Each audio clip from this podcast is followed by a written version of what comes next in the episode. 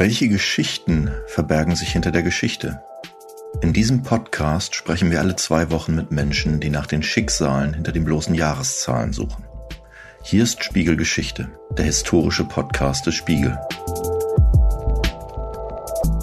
Heute beschäftigen wir uns mit einem Pockenausbruch Anfang 1962 im Landkreis Monschau bei Aachen, wo ein Geschäftsreisender das Virus mitbrachte und die Situation binnen weniger Tage eskalierte.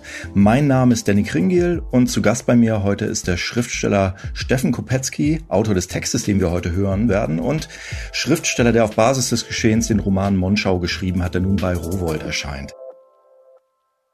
Herr Kopetzky, schön, dass Sie da sind. Ja, ich freue mich. Grüß Sie.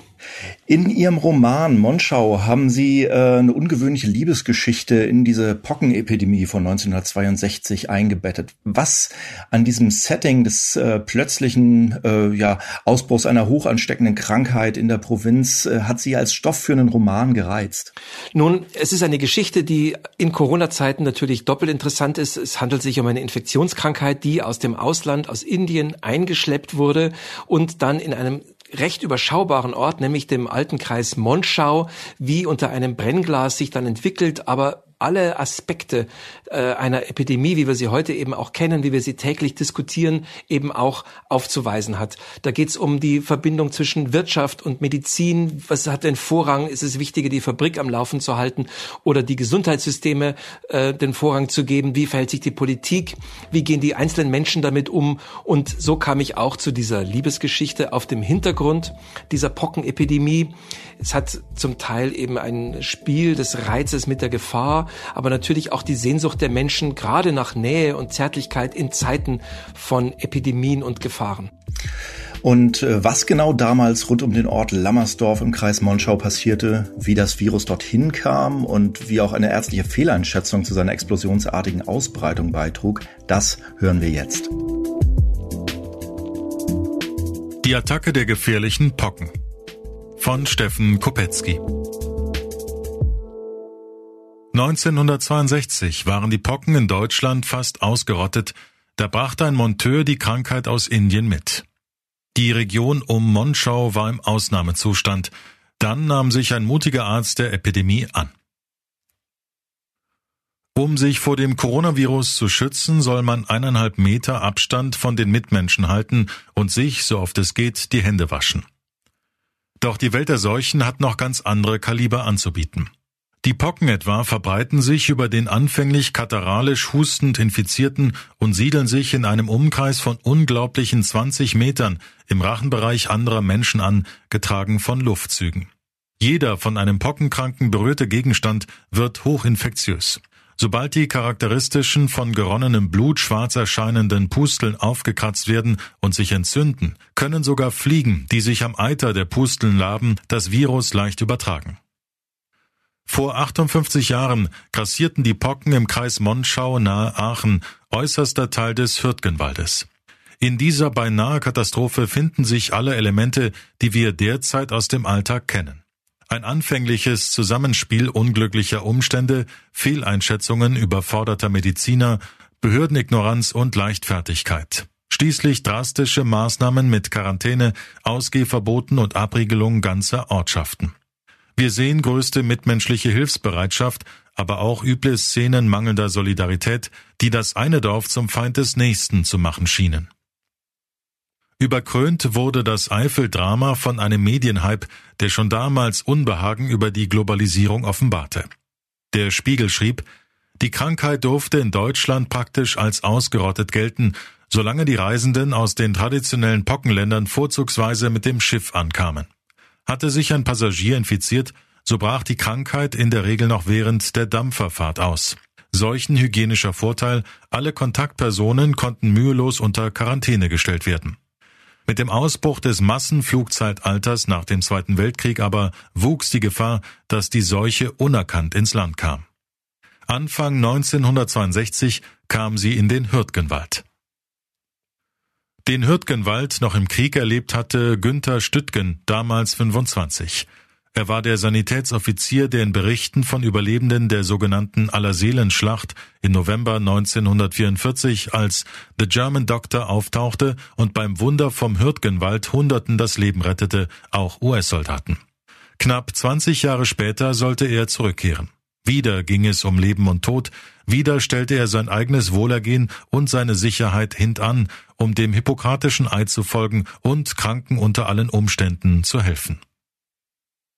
Die Epidemie in der Eifel begann mit einer typisch deutschen Erfolgsgeschichte, einem mittelständischen Unternehmen, das bis heute zu den Weltmarktführern seiner Sparte zählt. Die Otto Juncker GmbH verkaufte Hochtemperaturöfen in alle Welt und schickte im Mai 1961 Josef Breuer, 31, auf Montage nach Indien.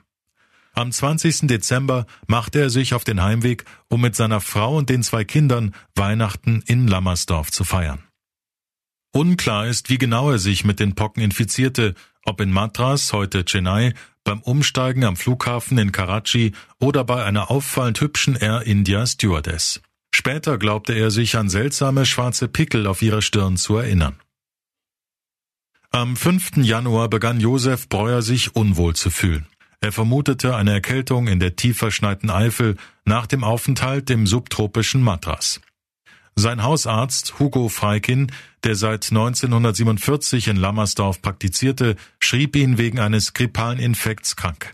Als Tage später an Fußsohlen und Handflächen pustelartige Hautveränderungen auftraten, diagnostizierte der Arzt Windpocken und dachte nicht an Variola, die lebensgefährlichen hochinfektiösen Pocken. Gegen das Virus war Breuer Jahre zuvor geimpft worden. Etwa zwei Wochen nach den ersten Symptomen ihres Vaters ging es auch der neunjährigen Waltraud Breuer schlecht. Ihr war übel, sie litt unter ständigem Juckreiz.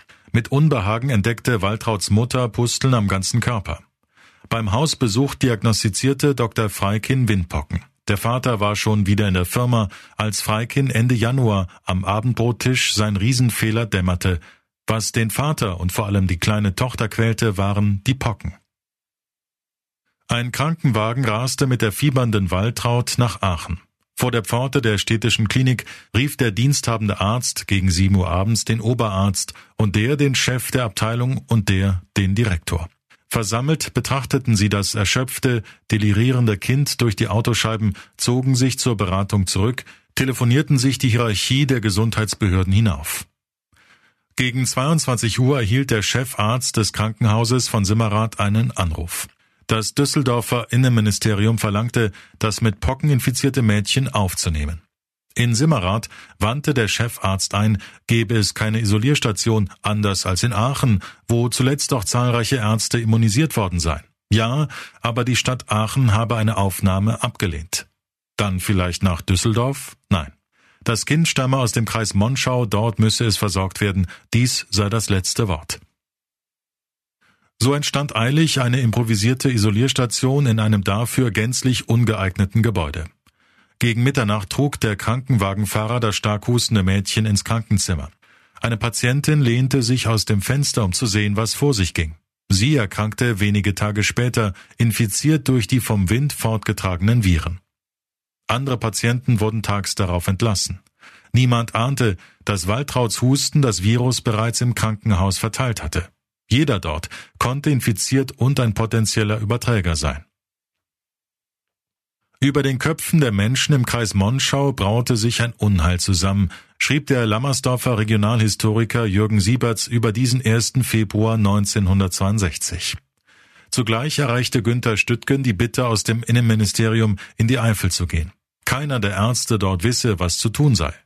Vergebens suchte der Düsseldorfer Dermatologe nach Kollegen mit dem Mut, ihn zu begleiten. Niemand wollte sich auf das Risiko einlassen. Nur der tapfere Assistent Konstantin Orphanos, gerade im ersten Jahr Arzt, erklärte sich bereit, mit seinem Doktorvater in den Hürtgenwald zu fahren. Stüttgen hatte in Indien die Pocken studiert. Ich war sehr stolz darauf, ihm helfen zu dürfen, erzählt Orphanos heute 83. Er war in jeder Hinsicht ein Vorbild für mich, ein fröhlicher, aber auch entschlossener Mensch. Die beiden blieben enge Freunde, herausragende Wissenschaftler mit beachtlichen Karrieren. 1987 organisierten sie zusammen den Dermatologischen Weltkongress in Berlin. 1962 in der Eifel arbeiteten sie unter heikelsten Umständen zusammen. Dr. Orphanos bekam die Aufgabe, sich als Pockenbeauftragter für vier Wochen bei der Firma Juncker einzuquartieren, jeden Verdacht zu prüfen und Mitarbeiter, falls nötig, sofort zu isolieren. Stüttgen selbst veranlasste alle nötigen Maßnahmen und begutachtete die Fälle. Am 2. Februar um 5 Uhr morgens weckte die Polizei Lammersdorfs Einwohner mit der grausigen Lautsprecherdurchsage eines möglichen Pockenfalls. An den Ortseingängen mahnten Polizisten und Zollbeamte keinesfalls anzuhalten. Der Oberkreisdirektor schloss sämtliche Schulen und verbot mitten im Karneval Veranstaltungen jeder Art. In vielen Dörfern liefen eiligst Impfkampagnen an. Im Nachbarland Belgien reagierte die Presse mit schauerlichen Titelbildern und die Regierung mit einer Maßnahme ganz wie heute. Man schloss augenblicklich die Grenze. Schulen und Jugendheime wurden zu Quarantänestationen. Am 4. Februar erklärte die Weltgesundheitsorganisation WHO den Landkreis zum internationalen Infektionsgebiet. Bis dahin waren etwa 150 Menschen in sekundärer Quarantäne, doch beinahe täglich tauchten neue Fälle auf. Zunehmend erkrankten auch Ärzte und Krankenschwestern. Am 20. Februar starb die Patientin, die Waltrauts Einlieferung in Simmerath beobachtet hatte. Das Krankenhaus kam unter strengste Quarantäne. Kein Patient durfte mehr hinaus, niemand hinein. Günther Stüttgen rang darum, bei jedem neuen Fall die nötigen Protokolle einzuhalten. Die vielen Schwestern, Rotkreuz-Mitarbeiter und freiwilligen Helfer ächzten unter ihrer Dauerbelastung. Das Gesundheitssystem um Monschau stand kurz vor dem Zusammenbruch, aber es gab keine Alternative. Zudem weigerten sich umliegende Krankenhäuser immer vehementer, normale Patienten aus dem Kreis aufzunehmen. Jeder Monschauer stand im Verdacht, die Pocken einzuschleppen. Die Zeit berichtete von einer Versammlung in Langerwehe bei Düren. Sie warteten auf die ersten Zeichen eines Aufstandes, mit dem der Bürgermeister Schöller am Vortage gedroht hatte. Wir werden alles tun, um zu verhindern, dass das Krankenhaus Langerwehe mit Patienten aus dem Kreise Monschau belegt wird. Notfalls schlagen wir zu. Für die beiden Vertreter des Aachener Regierungspräsidenten bekräftigte ein Sprecher der Gemeinde noch einmal, wir werden auf die Barrikaden steigen. Die Dörfler auf den Zuschauerbänken applaudierten und riefen Hört, hört und Bravo. Ein alter Mann donnerte seinen Stock auf den Boden und lärmte Wenn wir Maschinengewehre hätten, könnte man vor dem Krankenhaus aufziehen. Erst am 10. April 1962 konnten die letzten fünf Patienten entlassen werden. Die Bilanz der Eifelepidemie eine Tote, vier sehr schwer und 33 mittelschwer Erkrankte. 700 Menschen befanden sich zeitweilig in Quarantäne, etwa 5000 wurden geimpft. Im Ganzen konstatierten die Ärzte einen extrem milden Verlauf. Als 1970 ein Elektriker die Pocken aus Pakistan ins Sauerland mitbrachte, gab es eine weitere Epidemie mit 20 Infizierten, zwei Jahre später den letzten Pockenfall in Deutschland. 1979 erklärte die WHO dieses Übel für ausgerottet. Josef Breuer lebt heute hochbetagt in Lammersdorf. Seine Tochter Waltraud, die so sehr gelitten hatte, konnte nach genau 40-tägiger Isolation gesund das Krankenhaus verlassen. Ihre Pockennarben heilte die plastische Chirurgie, sie heiratete und führte ein glückliches Leben. Bis heute. Günther Stüttgen, der jeden Tag nach ihr gesehen hatte, erkrankte bei seinem zweiten Einsatz im Hürtgenwald selbst an den Pocken. Sein Sohn Ulrich erinnert sich. Man hat meinen Bruder und mir nicht den Grund dafür gesagt, dass der Vater nicht mehr nach Hause kam, den wir natürlich vermissten. Stüttgens Familie selbst wurde in ihrer Düsseldorfer Wohnung unter Quarantäne gestellt. Wir kleinen Jungs hatten plötzlich schulfrei und fanden das wiederum gut. Jeden Abend kam ein Herr vom Gesundheitsamt an die Haustür und nahm Proben von uns. Die Stüttgens hatten Glück. Aber ausgerechnet eine Düsseldorfer Krankenschwester, die den mutigen Arzt und andere damals pflegte, erkrankte gleichfalls. Sie starb. Kurz vor seinem Tod 2003 erzählte Stüttgen der Süddeutschen Zeitung von ihr, sie hatte die Flecken auf ihrer Haut gesehen und war sich völlig klar, dass sie sterben wird. Sie wusste es, ich wusste es. Sie hören den Spiegel Geschichte Podcast. Mein Name ist Danny Kringel und zu Gast bei mir ist heute Steffen Kopetzky, Autor des Textes, den wir gerade gehört haben und Verfasser des Romans Monschau, der den Pockenausbruch in der Eifel Anfang 1962 behandelt. Das Szenario, Herr Kopetzky, Quarantäne, Ausgehverbote, das Abriegeln von Grenzen, äh, überforderte Ärzte und Pfleger, die explosionsartige Ausbreitung, vieles an diesem Szenario erinnert ja zwangsweise an die gegenwärtige Corona-Pandemie. Gibt es in Ihren Augen Lehren, die man aus Monschau vielleicht auch für die aktuelle Situation ziehen kann? Ähm, es gibt einiges. Ähm, Im Grunde ist es so, die, die Pocken waren so etwas wie das Corona der 60er Jahre. Also man muss sich vorstellen, heute sind sie ausgerottet aufgrund einer dann später 1966 beginnenden konzertierten Aktion der Weltgemeinschaft unter Koordination der WHO. In den 50er und 60er Jahren aber waren die Pocken nach wie vor die, die tödlichste und gefährlichste Infektionskrankheit, die die Menschheit kannte. Man geht davon aus, dass ungefähr zwei Millionen Menschen im Jahr jährlich daran gestorben sind. Viele, viele Millionen sind verstümmelt und versehrt aus ihren Pockeninfektionen hervorgegangen. Das heißt, es war ein richtiges Übel und kam eben nicht wirklich unter Kontrolle, bis die Großmächte, es war ja die Zeit des Kalten Krieges, also die USA und die UdSSR, sich dann zum ersten Mal geeinigt haben, und gesagt haben, äh, wir können die Pocken weltweit eigentlich nur besiegen, wenn wir jetzt zusammenarbeiten. Und in einer konzertierten Aktion ist, sind die Pocken dann eben äh, ausgerottet worden. Das war möglich, weil es die Impfung gab. Und auch da sind die Pocken sehr lehrreich.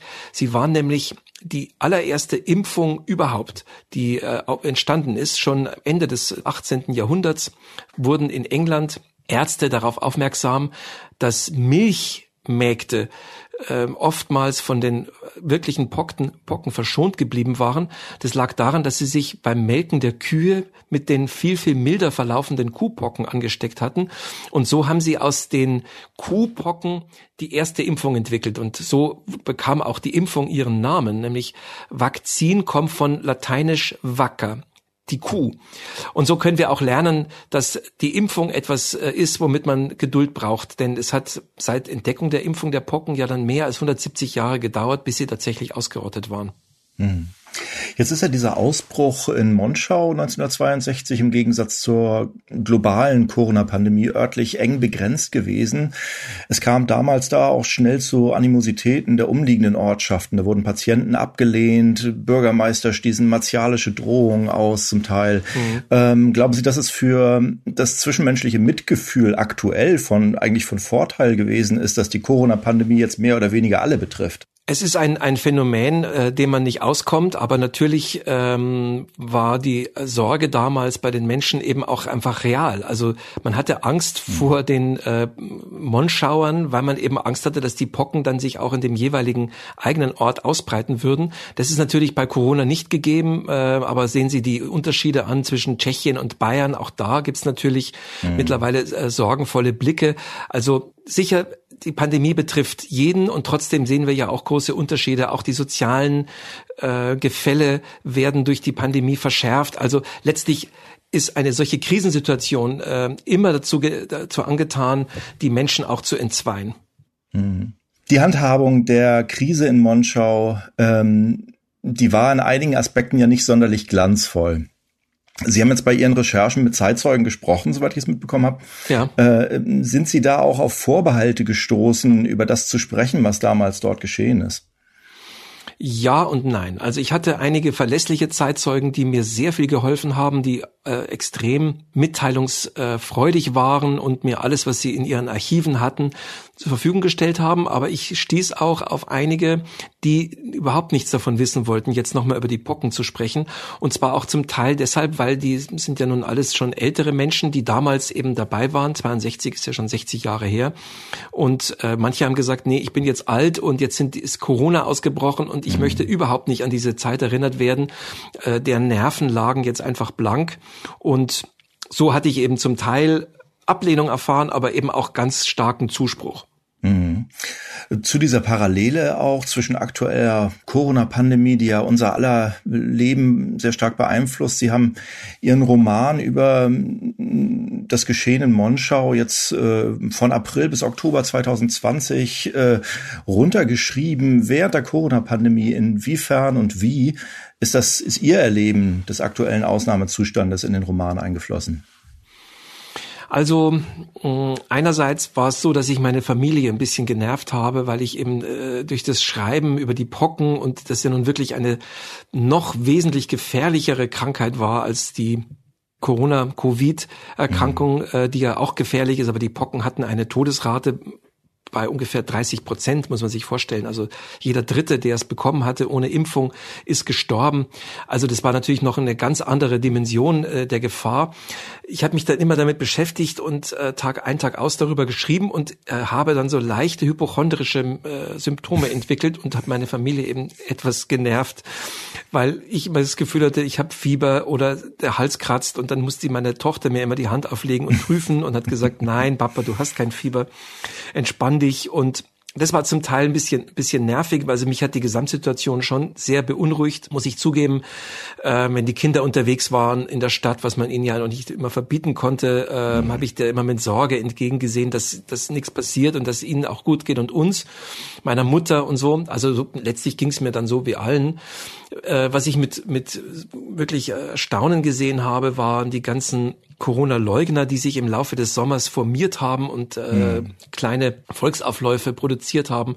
Das hat mir schon echt zu denken gegeben, wie weit doch manche Teile unserer Gesellschaft in ihrer eigenen Parallelwelt leben, ob die nun flach ist oder äh, eben äh, gekrümmt, keine Ahnung. Ich fühlte mich zum Teil wie auf anderen Planeten und habe mir auch gedacht, wie werden wir mit diesen Leuten dann in Zukunft zusammenleben, wenn man sieht, wie absurd und merkwürdig deren Weltanschauungen zum Teil sind. Ähm, das hat mich schon beunruhigt. Auch die, die Politik war, finde ich, zum Teil nicht konsistent hat mhm. den Leuten viel zu früh äh, wieder Hoffnung gemacht, es sei alles vorbei, anstatt eigentlich eisern äh, auf dem wissenschaftlichen Kurs zu beharren und ähm, da sich nicht erweichen zu lassen, äh, irgendwas nachzugeben, was unrealistisch war. Also wir haben schon einiges gelernt. Wir haben auch gelernt, dass wir in Deutschland wohl so im Ganzen gesehen ziemlich mittelmäßig geworden sind, was mhm. Organisationskunst angeht, äh, Dinge, für die wir eigentlich immer gerühmt waren und auf die wir insgeheim natürlich auch immer sehr stolz waren. Äh, also es war schon ein Sommer der Denkwürdigkeiten für uns. Ich will jetzt nicht sagen, dass wir in der totalen äh, Krise sind, aber es hat uns schon gezeigt, wir, wir müssen an uns selber doch arbeiten. Mhm ein historisches Szenario zu verwenden für einen Roman, das ähm, ist ja jetzt bei Monschau kein Einzelfall, das tun sie regelmäßig in ihren Romanen und das interessiert mich jetzt auch als Journalisten des Geschichtsressorts. Ich vermute mal, dass das bei Historikern nicht immer nur auf Gegenliebe stößt. Erhalten Sie eigentlich viele Leserbriefe von Geschichtswissenschaftlern? von Geschichtswissenschaftlern eigentlich nur in den seltenen Fällen, in denen mir ein grober Fehler unterlaufen ist. Da bekomme ich dann schon ab und zu mal einen Brief, in dem mit äh, einer gewissen Häme vielleicht gesagt wird, ähm, dass das Abzeichen auf dem dem Uniformteil einer Person, die ich beschrieben habe, links herum ist und nicht rechts herum, wie von mir beschrieben, ähm, oder dass der Name eines Schiffs falsch ausgeschrieben war oder dass eben andere Handlungselemente falsch seien. Mhm. Ähm, ansonsten schreiben wir vor allem aber auch Leser, die eher Amateurhistoriker sind und sich für die Geschichte interessieren und die ähm, einerseits mir Details noch mitteilen, die ich noch nicht kannte oder die sie selber persönlich eben kennen, also quasi die Geschichte, die sie gelesen haben, nochmal äh, erweitern. Und andererseits auch viele Leser, die sich bedanken und über den Zugang zu einer bestimmten Geschichte, der ihnen dann durch einen Roman von mir eröffnet wurde, bedanken. Also letztlich ziehen viele Parallelen zu ihrem eigenen Leben. Speziell da, wo es um den Zweiten Weltkrieg geht, habe ich festgestellt, dass doch viele, viele Menschen, die jetzt auch schon älter sind, äh, zum Beispiel über das Verhältnis zu ihren Vätern jetzt ins Nachdenken gekommen sind. Mhm. Wird also gesagt, mein Vater zum Beispiel, der war eben im Hürtgenwald, äh, einer, ein Thema meines letzten Romans, Romans. Und ich bin mit ihm nie klargekommen. Der war ein ganz merkwürdiger, verschlossener, harter Mensch mit dem ich keine gute Beziehung geführt habe und er ist dann verstorben und wir sind uns auch am Schluss eben nicht nahe gekommen. Jetzt habe ich ihren Roman gelesen und zum ersten Mal verstanden, was der eigentlich mitgemacht hat, denn er selber hat nie drüber gesprochen. Also solche Reaktionen hatte ich häufig und die sind natürlich auch zum Teil sehr, sehr bewegend. Wie machen Sie das eigentlich methodisch beim Schreiben? Äh, wenn Sie sich jetzt ein historisches Szenario nehmen, setzen Sie sich da bestimmte Regeln oder Grenzen, bis wohin Sie sich der geschichtstreuen Wiedergabe verpflichten wollen und wo Sie sich Freiheiten nehmen oder ist das eher ein intuitiver Prozess? Also ich glaube schon, es ist intuitiv. Auch meine mhm. Recherche mhm. ist äh, unsystematisch. Also wenn ich ein Thema äh, beginne einzukreisen, dann lese ich ganz viele verschiedene ähm, Bücher, Aspekte. Ich beschäftige mich auch mit dem mit der Zeit selbst, also mit dem kulturellen Hintergrund einer Zeit. Ich versuche mir zum Beispiel Zeitschriften zu besorgen, also sowas wie den Spiegel etwa äh, habe ich mir jetzt für den für Monschau besorgt und auch Twen und andere Zeitschriften, um zu sehen, mhm. was haben die Leute sich angeschaut, womit haben sie sich kulturell beschäftigt und ähm, also also in einem ganz großen äh, Sammelsurium einer Handbibliothek mit vielen vielen Aspekten beginne ich dann langsam die Geschichte einzukreisen und also ich bin immer da sehr akribisch, wenn Menschen ums Leben gekommen sind. Mhm. Ähm, da versuche ich immer mich, wenn ich irgendwie eine Geschichte beschreibe, ganz genau an die Fakten zu halten. Sowas würde ich ungern ändern oder oder äh, eben auch dazu erfinden, wenn es wenn es eben nicht so war. Mhm. Natürlich äh, noch lebende Personen versuche ich, wenn es möglich ist, äh, entweder wegzulassen oder eben so zu beschreiben, dass es genau dem Überlieferten äh, entspricht. Und ansonsten ist eigentlich die Regel nur, dass der Geist der Geschichte nicht verletzt werden darf. Also man kann durchaus mal von, von der Handlung abweichen, indem man zum Beispiel sagt, ein Zusammentreffen dieser beiden Figuren am 15. September passt mir nicht in, mein, in meine Geschichte. Ich, ich schaue, dass sie am, am 20. September zusammentreffen. Das ist dann vielleicht von der wirklichen Geschichte her nicht mehr ganz korrekt, aber es, es widerspricht nicht wirklich dem Geist, ob drei, vier Tage hin oder her. Solche Dinge erlaube ich mir schon. Ansonsten lasse ich, wenn, wenn die Geschichte, sage ich mal, die Historie nicht in mein, in mein Konzept passt, lasse ich dann eben Dinge eher auch weg. Also man kann sozusagen geschichtstreu bleiben und durch Unklarheiten beziehungsweise eben durch Nicht-Erwähnen bestimmter Umstände die Geschichte nicht verändern und trotzdem die, den erzählten Stoff spannend halten. Hm. In dem Roman ähm, sind jetzt die Hauptfiguren äh, ein Betriebsarzt äh, und eine Fabrikbesitzerin, die so zwischen Quarantäne und Seuchenbekämpfung einander auch näher kommen. Denken Sie, dass Ausnahmezustände uns dem näher bringen können, was wirklich wichtig ist im Leben? Also ich glaube schon, ich habe es selber so erlebt in der Zeit, dass eben meine kleine Familie, also äh, meine Mutter, die in der Nähe wohnt, mit der wir ganz eng sind, und meine drei, vierköpfige Familie, meine Frau und meine zwei Kinder, wir sind in der Zeit zusammengerückt und haben eben uns miteinander natürlich mehr beschäftigt, haben äh, geschaut, dass es jedem gut geht, dass wir uns gegenseitig so ein bisschen das soziale Umfeld, in dem wir sonst normalerweise natürlich auch leben, ersetzen, dass wir miteinander mehr sprechen, mehr lachen, versuchen mhm. mehr zu interagieren. Und klar, also ich habe meine Familie jetzt noch lieber, als ich sie vorher hatte und meine Frau speziell auch natürlich äh, gesehen, was für eine tolle Partnerin ich da habe. Und das ist uns schon so gegangen. Ich, ich äh, habe bei der Geschichte im Roman natürlich auch ein bisschen so an literarische Vorlagen gedacht, die mich äh, inspiriert haben.